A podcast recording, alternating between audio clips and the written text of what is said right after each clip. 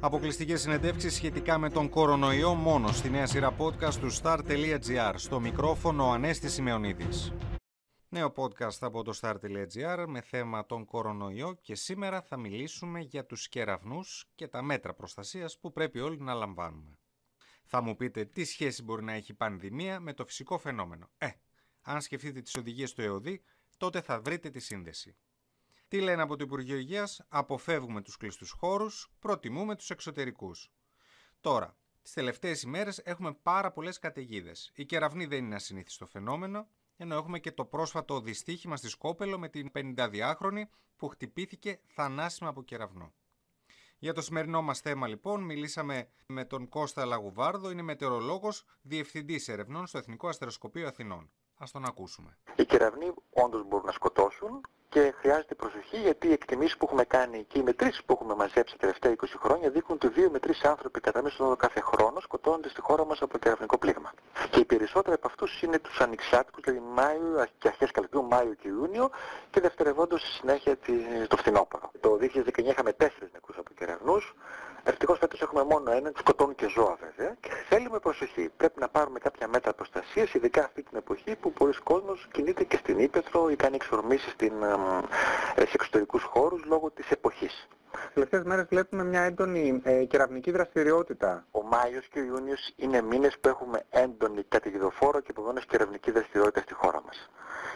Έχουμε κάποιον αριθμό ε, καταγεγραμμένων ε, κεραυνών τις τελευταίες ημέρες; Έχουμε, δεν, ήταν, δεν είναι πάρα πολύ μεγάλος. Έχουμε δει ε, στο παρελθόν αρκετές ημέρες μεγαλύτερο αριθμό κεραυνών. Απλά έχουμε τις τελευταίες ημέρες σχεδόν καθημερινά κεραυνική δραστηριότητα στη χώρα μας και καταιγίδες.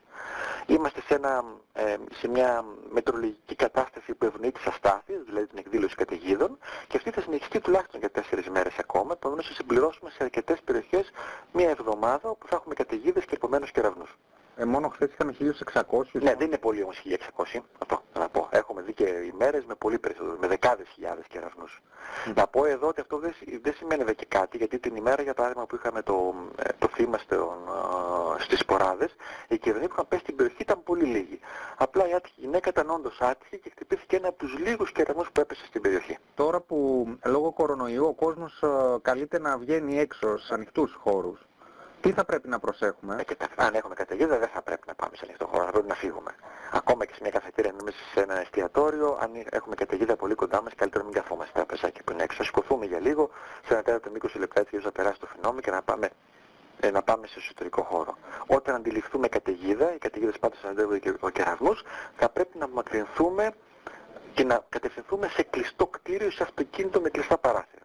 Αποφεύγουμε τα δέντρα και τα δέντρα τραβάνε τους κεραυνούς. Αποφεύγουμε τη θάλασσα που δεν είναι μέσα, μέσα στο νερό. Πρέπει να βγούμε και να πάμε σε κάποιο κλειστό μέρος μακριά από το νερό.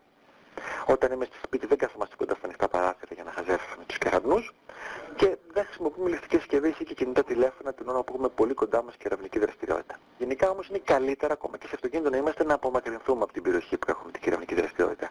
Έτσι και δεν κρατάνε πάρα πολύ, οι καταιγίδες έχουν μικρό χρόνο ζωής, επομένως και σύντομα και μικρή έκταση μας και μπορούμε να απομακρυνθούμε εύκολα από αυτές και στη συνέχεια το φαινόμενο να περάσει. Θέλει όμως προσοχή, παρόλο που σημαίνει λίγα τα θύματα, αλλά είναι κρίμα να χάνονται έστω και μία ανθρώπινη ζωή το χρόνο, ή μία ή δύο ε, από, από κεραυνική δραστηριότητα, ήταν κάτι το οποίο μπορούμε να το αποφύγουμε. Ας κοιτάμε τις προγνώσεις καιρού, να θυμόμαστε ότι η εποχή αυτή, τέλος της άνοιξης αρχής καλοκαιριού, έχουμε πολλές καταιγίδες στη χώρα μας, περισσότερες στη Βόρεια Ελλάδα και περισσότερες στα υπηρετικά και στα οδυνά και να προσέχουμε μόνο όταν βρισκόμαστε σε ανοιχτές περιοχές. Mm -hmm. ε, κάποιες οδηγίες που βλέπω εδώ πέρα, γονατίστε, σκύψτε μπροστά, κουμπώντας τα χέρια στα γόνατα. Αυτή είναι, αν θέλετε, η έσχατη λύση. Αν προφανώς είμαστε σε ένα εξωτερικό χώρο, δεν υπάρχει κανένας κλειστός χώρος, δεν έχουν κανένα αυτοκίνητο, θα πρέπει να μην είμαστε το, το, το σημείο που εξέχει το περισσότερο πάνω από το έδαφος. Ακούσαμε τον κύριο Κώστα Λαγουβάρδο, μετεωρολόγο διευθυντή ερευνών στο Εθνικό Αστροσκοπείο Αθηνών, ο οποίος μίλησε για τους κεραυνούς και τι πρέπει να προσέχουμε. Μείνετε συντονισμένοι στο Star θα ακολουθήσουν νέες συνεντεύξεις με θέμα τον κορονοϊό.